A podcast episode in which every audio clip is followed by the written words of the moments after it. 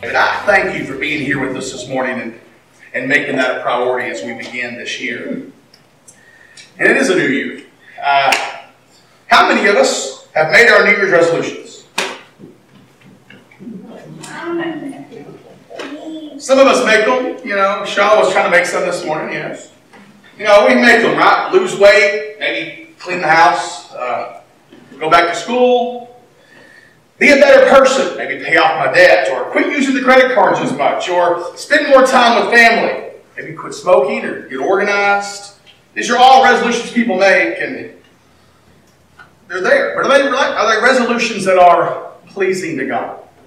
Um, while I'm sure the things on this list make us healthier, make us more productive, and that make God happy if we were so, I'm not sure that we, we would call them godly resolutions. Um, they don't live up to the resolution that follows Deuteronomy 4 9, where it says, Only be careful and watch yourselves closely so that you do not forget the things your eyes have seen and let them slip from your heart as long as you live.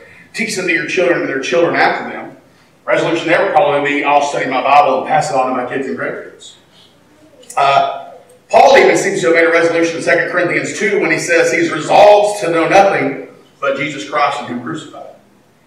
Jeremiah even has resolutions where it shows that God has promised something. And he prophesies, and I know the plans that I have for you.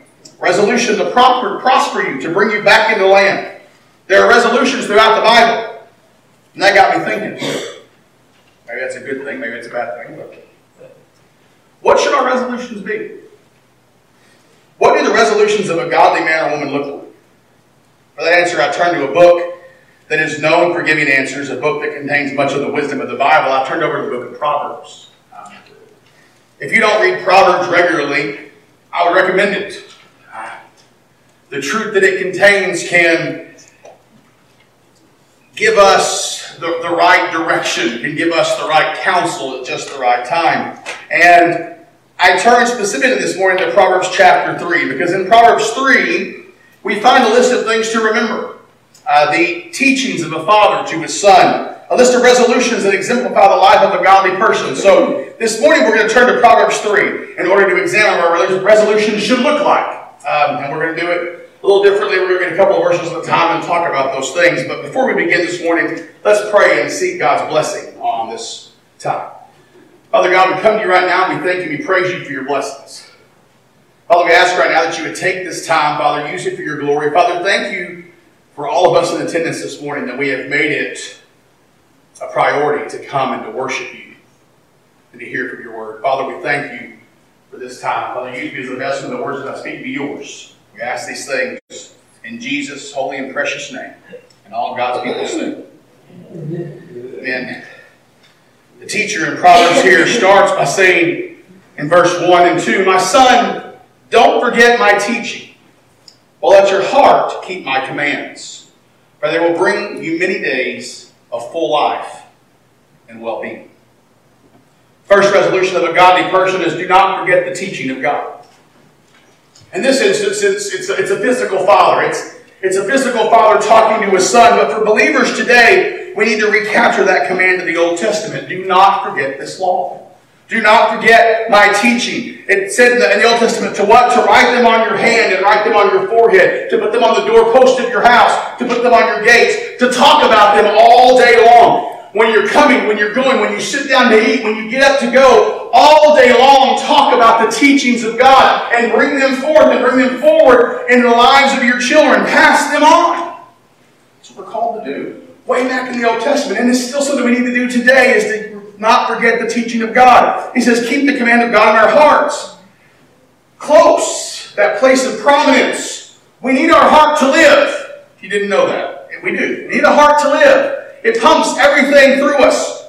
It permeates every part of our body. Keeping God's commands there means that they are in charge of everything we do. It makes sure that it is in the central. We make no decision without the counsel of God. When we do this, our life will be prolonged and we will be prosperous. Now, this isn't a guarantee. This isn't, this isn't what the health and wealth guys would want you to think. It's not as long as I give this much money that God's going to give it back. As long as I do these things, God's going to do that. This is the overall pattern of life. This is what happens. It isn't saying that if you follow God, things are always going to be good.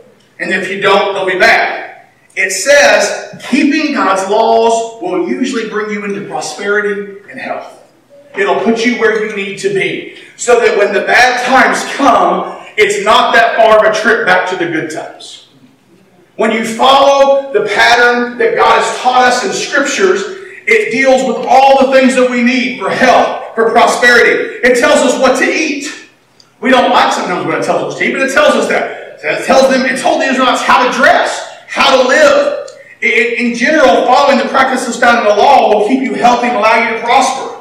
It's amazing if you look through the history of the world and you look through the major plagues and the major things that happened across the world, the different pandemics and things like that. The people of Israel, outside of human influence, were largely untouched because they followed the laws of God. They did the things that the Old Testament told them to do. The Israelites, the Jewish people, were one of the first communities in the world to have a sewer system that took their, their waste and put it outside the camp. It was general practice in the Middle Ages to just go in your chamber pot and throw it out the window into the street.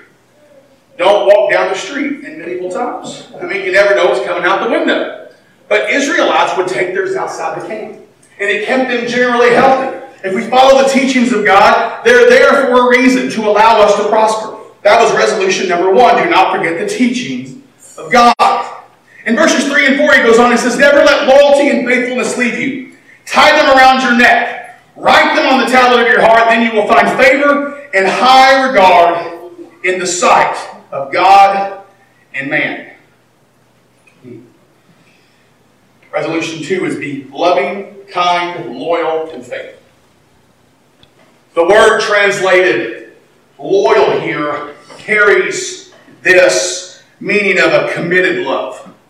Various translations translate it differently. Love, kindness, loyalty, all pointing to an obvious character of loving kindness. It says, bind them around your neck, write them on your heart. Everything we do, and all the things that we do, love, loyalty, and faithfulness should be evident in it. People should be able to see who we are and why we do what we do. We don't, we don't love and are faithful only in private. These are public actions for everyone to see, that to know who we are. Be loving and faithful in everything that you do. For me, it's hard to be loving and faithful when I'm driving down the road. I drove in Dallas a little bit this week. I had to pray a lot and ask forgiveness a lot. Because it's hard to be loving and faithful when that person comes around you and then cuts you off. It's hard to do those things, but we're supposed to be these things in everything that we do. And when we do that, it brings things. It brings favor and a good name in the eyes of God and men. When you act in love and faithfulness in all that you do, it not only pleases God, but others see it as well. And people will want to do business with you. I don't know how many times you'll find someone, you go on, if you ever go on the Lockpan Texas Community Board, half the questions are what? Do you have a recommendation for blank? For a carpenter, for a plumber, for an AC guy, for a handyman, for a lawn service company, for calling off junk. I mean, they're all out there. And why do they do that? Because they want someone that has a good reputation. They want someone who is known to treat people well. And when you treat people well, when you do these things, when you're loving, when you're when you're kind, when you're loyal, when you're faithful, people will know that. They'll want to do business with you. They'll want to be around you. They'll even overlook your faults and deficiencies. You know, when you're loyal, when you're kind, when you're loving, when you do something wrong, it's a lot easier for people to overlook that and forgive you than if you're just a mean spirited person. If you're always you're always dropping and complaining, they're not going to let that go as easy. But if they know that you are the kind of person who loves them, that opens the door. Because love and faithfulness open the door to a happy life. It'll bring friends. It'll bring a healthy relationship with God. It allows you to be the person that God has called you to be. Because He doesn't call us to bitterness. He calls us to kindness. He calls us to love. He calls us to loyalty. He calls us to faithfulness. But he goes on in verses 5 through 8. He says, Trust in the Lord with all your heart and do not rely on your own understanding. Think about him in all your ways, and he will guide you on the right paths. Don't consider yourself to be wise. Fear the Lord and turn away from evil. This will be healing for your body and strengthening for your bones. Resolution three trust in the Lord more than yourself and rational thought. You're thinking, now, Brother Troy, that's dangerous. Maybe it is. Some of us have a problem trusting other people. We have a problem trusting them to do the things they said they're going to do, but this text says, trust in the Lord with all your heart and lean not on your understanding. We're supposed to let Him do the leading. We're supposed to trust His judgment about life and its situations, and sometimes God's wisdom and path do not align with the path of rationality. Now, what do I mean by that? Remember the widow of Zarephath? She was not an Israelite. She was a Gentile.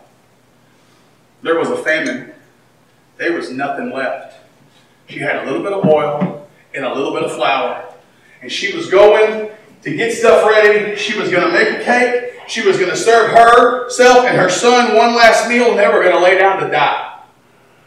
And when she gets to where she's going, she meets the prophet. and he says, Go home and make me a cake first. Go home, make me a cake first, and bring it to me. And she's like, wait a minute, no, no, no. I've had enough for this, and then we're going to die. And Elijah says to her, What? Go home and make it and bring it back to me. And God promises that the oil and the flour will not run out. That defies all rational thought. That was a moment of faith that was trusting in the Lord. This was a woman who shouldn't have even known the Lord, but because Elijah said to do it, she trusted in what he said, and God opened that. Simon Peter in the boat, and he looks out and he says, Man, Jesus, can I come out? He says, Come on. He steps out to walk on the water. That defies all rationality. Because if you go in the water, you're going to sink, or you're going to at least get wet. Simon Peter wasn't supposed to when, when Jesus said, God dying on the cross is not rational thought. It's not rational. We as, we as believers who've been in the church, we look at it and we go, yeah, but that makes perfect sense because it does to us. But to anyone outside the church, if you tell them that God came to die on a cross, that sounds stupid. That sounds like I'm out of my mind, but that's exactly what happened. In this world, we have to live to trust Him and not the things the world tells us to do. If we acknowledge Him in all our ways, it says He'll make our path straight. If we follow God, our path becomes clear. God shows us where we need to go. And we shouldn't be wise in our own eyes. Our wisdom will fall every time.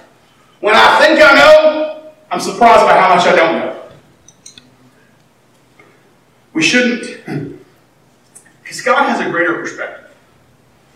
He knows the right path without having to do so. How often do we sit there and we go, well, let me think about this for a while and figure out the right way to go? Well, God knows the right way to go.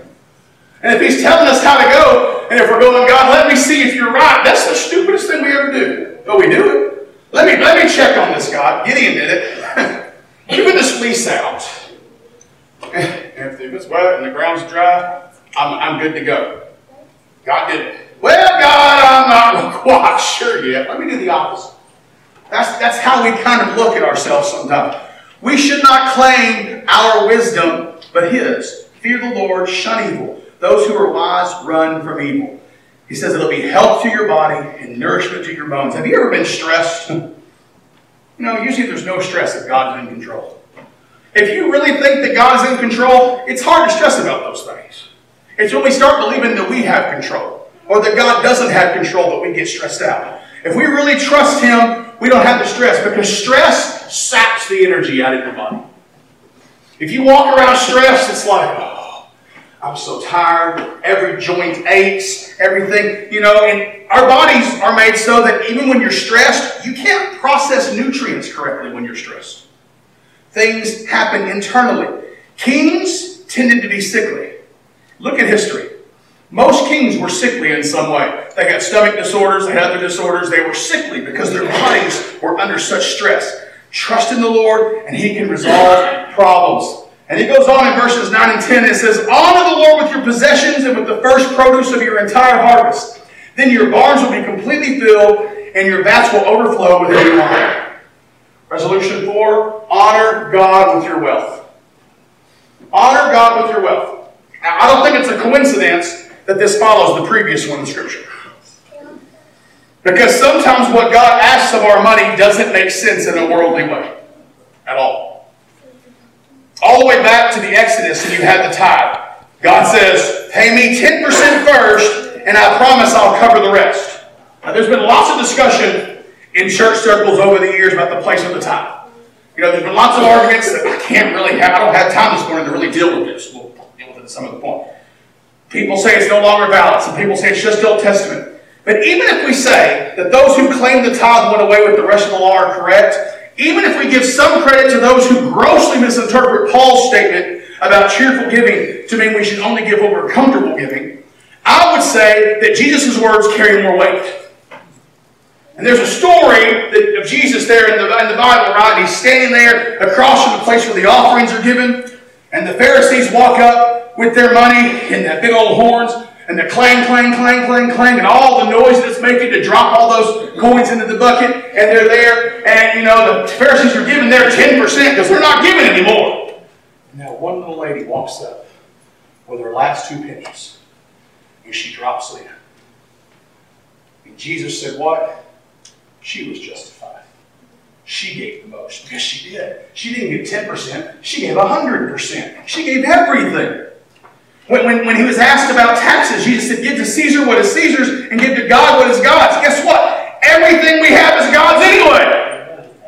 We can't be afraid to give back to God. We'll develop more fully in the future this idea of giving, but this verse goes beyond tithing. It's about good stewardship. Honor God with your wealth. The things that you do, the things that you partake in. Do you do the things you spend money on honor God? Are you using your wealth in God's name or are you throwing money away? If you're a good steward, your money will increase. There are parables about that all over the place. It's a fundamental fact of the kingdom of economy. This isn't health and wealth, it's practical. Be a good steward and your wealth will be rewarded. Honor God in the things you spend money on and your wealth will not be wasted. That's what the Bible says here. And he moves on, he says in verse 11 and 12, this is the hard one for us. Do not despise the Lord's instruction, my son. Do not loathe his discipline. For the Lord disciplines the one he loves, just as the Father the Son he delights in. Resolution 5 Be humble enough to accept discipline. That's hard. We don't like that. We don't like when somebody calls us out and tells us what we can do better or what we can do different. We don't like it when God begins to speak into our lives by the use of someone else or, or whatever else is going on. If we act out of line, who are we to be mad at God for disciplining us? He only disciplines those he loves. Children hate being disciplined, right?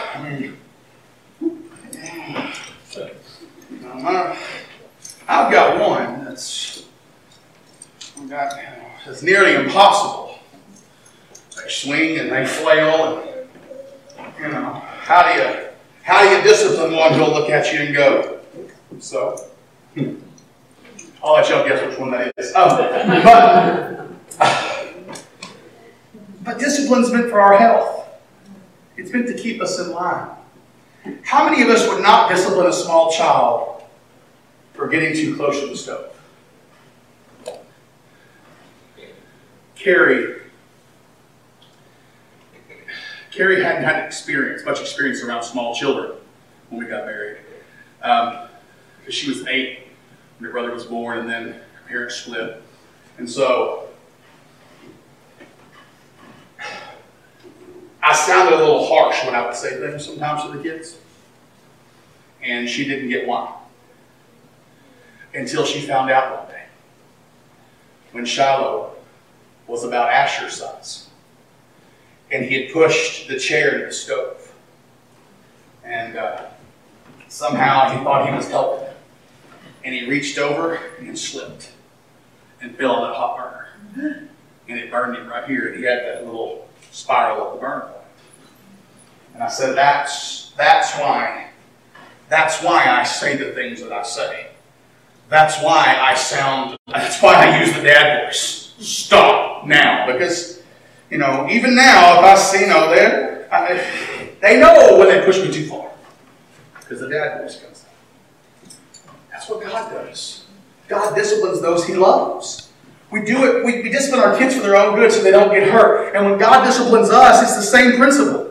We shouldn't despise the discipline or, or rebuke because it's meant for our own good so that we don't end up hurt. We don't end up broken. That means hearing hard things from those God sends to us. And that's hard. Because our first reaction as a human is to say no. But God says, be humble enough to take it. He moves on in verses 13 through 20, our longest part of the passage. Happy is the man who finds wisdom and who acquires understanding. For she is more profitable than silver, and her revenue is better than gold. She is more precious than jewels. Nothing you desire compares with her. Long life is in her right hand, and her left riches and honor. Her ways are pleasant, and all her paths peaceful. She is a tree of life to those who embrace her, and those who hold on to her are happy. The Lord founded the earth by wisdom and established the heavens by understanding. By his knowledge, the watery depths broke open, and the clouds jerk with dew. Resolution six is easy. Seek wisdom. Seek wisdom. Blessed is he who finds wisdom and gains understanding. It has more profit to it than silver and gold. All the money in the world is just paper in the hands of a fool. Wisdom is more precious than precious stones. Wisdom brings long life and riches and honor. Its ways are pleasant, its paths are peace. It's the tree of life. Creation itself was formed through wisdom. Wisdom is the one thing that everyone can seek that is valuable despite the circumstances. No matter how poor you are or how rich you are, you can seek wisdom. You can find wisdom. You can do that. You don't have to be rich. You don't have to be strong. You don't have to be educated. You don't even have to be healthy. You can seek wisdom. Wisdom brings respect and honor. Wisdom always takes the high ground. It avoids war, it avoids fighting, it brings life rather than death. And those who seek wisdom are more profitable than anyone, even if they never have a dime to their name. Wisdom is far more valuable than any of that. Seek wisdom and you'll prosper. In verse 21, he says, Maintain your confidence and discretion. My son, don't lose sight of them. They will be a light for you and a dormant for your neck. Then you will go safely on your way. Your foot will not stumble. When you lie down, you will not be afraid. You will lie down, and your sleep will be. Will be pleasant. Practice sound judgment.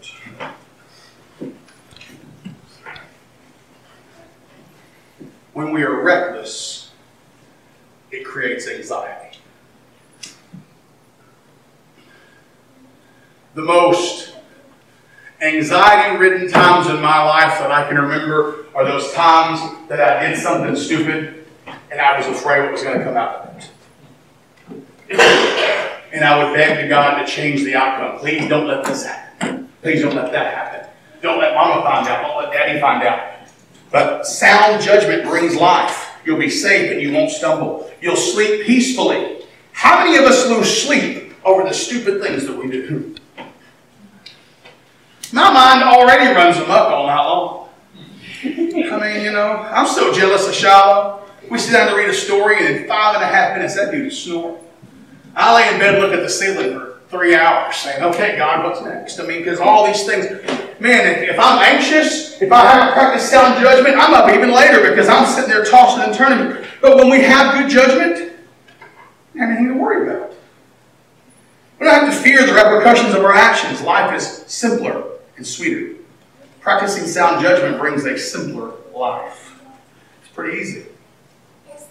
In verse 25, he says, Don't fear sudden danger or the ruin of the wicked when it comes, for the Lord will be your confidence and will keep your foot from a snare. Resolution 8 Do not be anxious about things you cannot control. Huh. Anybody else guilty of worrying about things that you have no control over?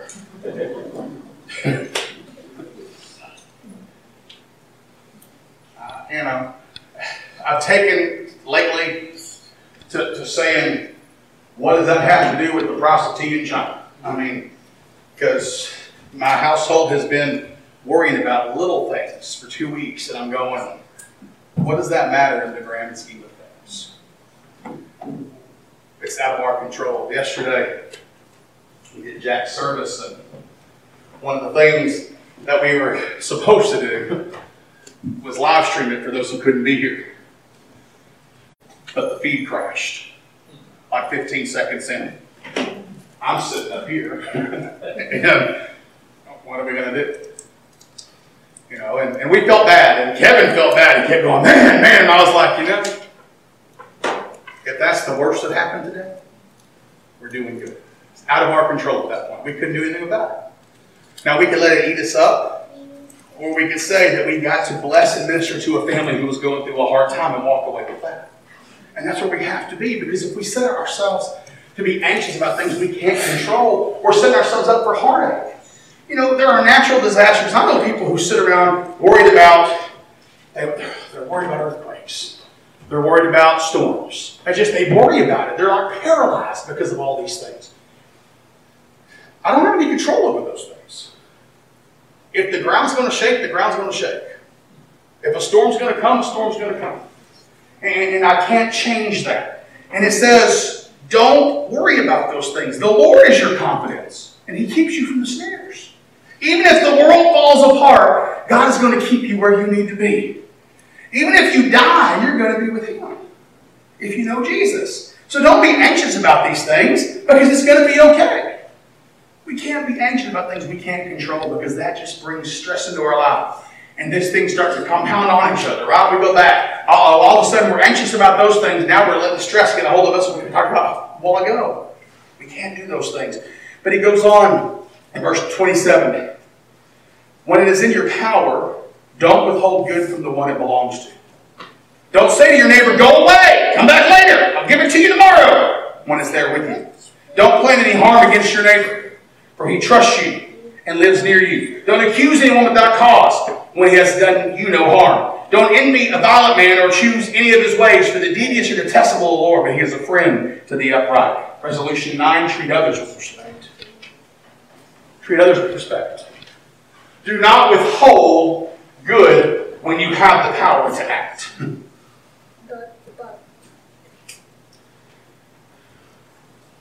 We live in a world where evil is all around. And we have the power to act and we don't do it, evil wins. Giving up our time and resources to help others, that's something simple. But too often today, we pass by the person who's having trouble on the side of the road. I, have got to be somewhere. I know I've told you about the study that was done, the little experiment that was done on a college campus, a seminary campus, a few years ago, where several different pastors and professors were asked to come and give a sermon or a speech on, on the Good Samaritan. And on their way, on the path to the lecture hall, they had set up someone to be, looked like they had been beaten up or mugged and was laying in their path. And none of them stopped to help to go talk on the Good Samaritan. They didn't stop to help the person. It's hard because sometimes we go back and we think about the reckless stuff. Well, hey, it's their fault. They did it because, you know, I was driving from Breckenridge to Abilene, and a girl came flying. and it snowed for two days, and it was so slick, and she came flying by me, going about 70 miles an hour. But at Carrie, and I said, she's going to wreck. Sure enough, three miles up the road, she's off in the ditch. And I was going to seminary. And I almost passed her by. I said, There's something wrong with this tree. We got to stop. And we got her out of the ditch. And I said, Will you please slow down, Because it doesn't take much for us to act when you have that power. Don't procrastinate with helpfulness. If someone needs something, they need it now. If I'm out of gas, I don't need gas tomorrow. I need it now. If I don't have food, I don't need food tomorrow. I need it now. I need those things now. Be honest, it says, in your dealings with people. Don't try to harm someone who trusts you. Don't try to rip them off. Don't try to accuse people with no proof. Live above board and no one can question your motives. And he says, don't be like those who are violent.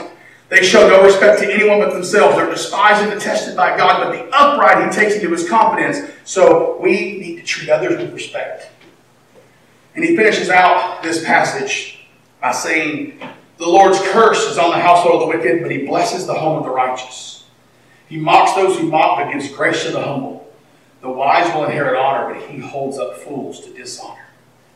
Strive for righteousness. blessing, grace, and honor for the righteous, curse, mocking, and shame to the corrupt. Righteousness is the ultimate resolution. So, what are the resolutions of a godly man? What does a godly person look like? A godly individual would remember the teaching of God through love and faithfulness and trust in the Lord, honoring Him with their wealth, welcoming His discipline. He would seek wisdom so he could have sound judgment and be rid of anxiousness about things he can't control. And he would treat others with respect in his pursuit of righteousness. In essence, the godly person will seek to be righteous. Is that your resolution today? Do you wish to be righteous in the eyes of God? Are you striving to be who God has called you to be? Are you ready to be resolved to only follow God? Like any resolution, it takes work. Are you ready to make the commitment in the new year? You know, we, we tend to think, think, well, we just come down, we say a prayer, and that's it. That's not what the Bible says. The Bible says we continually, daily walk. As the new song that they said, what? Again and again and again and again. Every day we wake up. We're told, we're told in those books,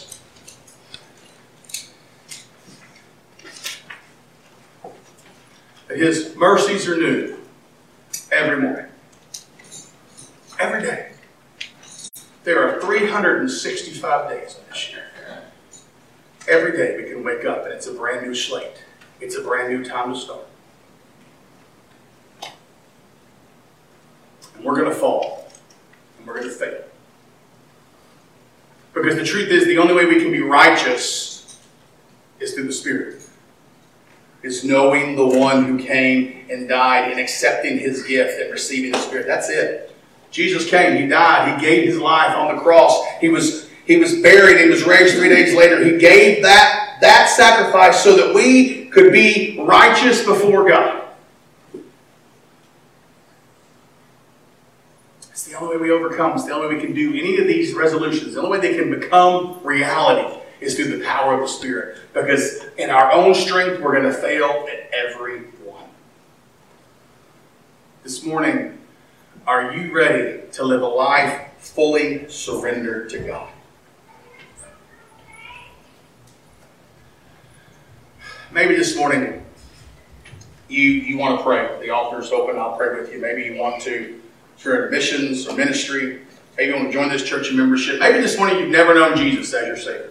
Maybe you've never taken a step to, to come to know Him, to know Him to, to accept Him, to make Him Lord of your life. Now's the time. What better day to start that than the first day of the brand new year? Start your year off right and say, I want to know Jesus. But wherever you're at this morning, whatever you need, give it to Him. Let's pray.